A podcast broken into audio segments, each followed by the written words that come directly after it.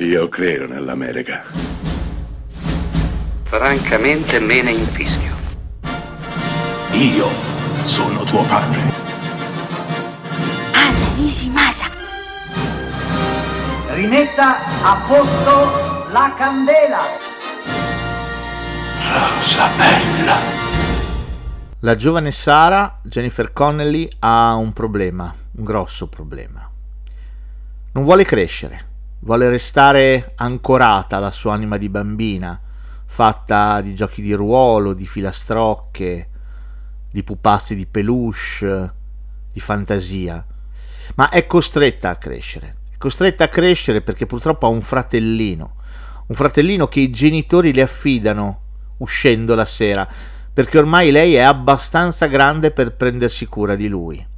Ma lei odia quel bambino, odia quel bambino Intanto perché il bambino piange, ma in secondo luogo e soprattutto perché quel bambino purtroppo è lì a ricordarle che lei sta crescendo e Sara non vuole crescere.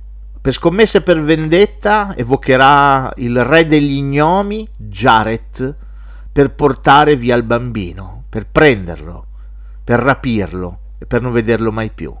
Beh, Jared arriverà David Bowie, e porterà il bambino al centro del suo labirinto dove lo trasformerà in un ognomo. Sara ha solo poche ore di tempo per attraversare quel labirinto pieno zeppo di trabocchetti e di personaggi improbabili per recuperare il bambino prima che sia troppo tardi. Beh, questa è in due parole la trama di Labyrinth, diretto da Jim Henson, Jim Henson è l'uomo meraviglioso dietro ai Muppet. Beh, in Labyrinth dà sfogo ulteriormente a tutta la sua fantasia e crea un film del 1986 che è una pietra miliare del fantasy e del buon cinema.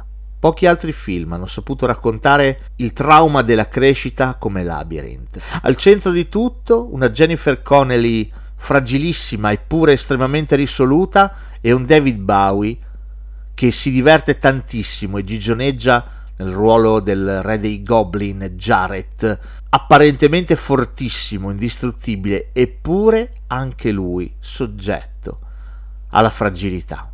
Ecco, Labyrinth è questo, è un gioco d'equilibrio tra la realtà e la fantasia, è una funambolica capriola nella mente di un adolescente che disperatamente non vuole crescere perché è ancora troppo ancorata e affezionata al mondo dell'infanzia e della fantasia. Ancora una volta determinante sarà il ricordo, la memoria, vera discriminante e meraviglioso oblio in cui cullarsi e addormentarsi, potendo così decidere di perdersi e di non diventare mai grandi.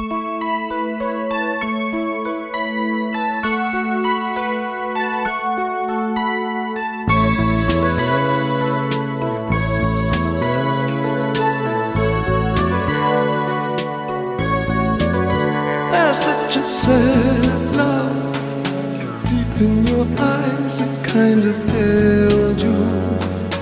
Open and closed within your eyes. I'll place the sky within your eyes. There's such a full heart beating so fast in search of new dreams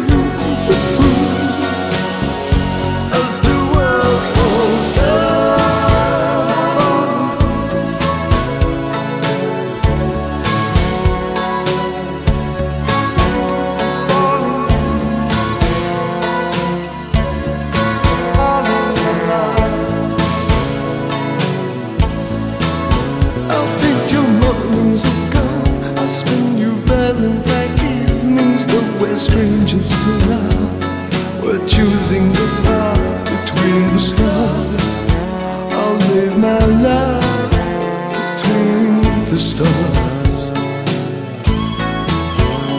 It's the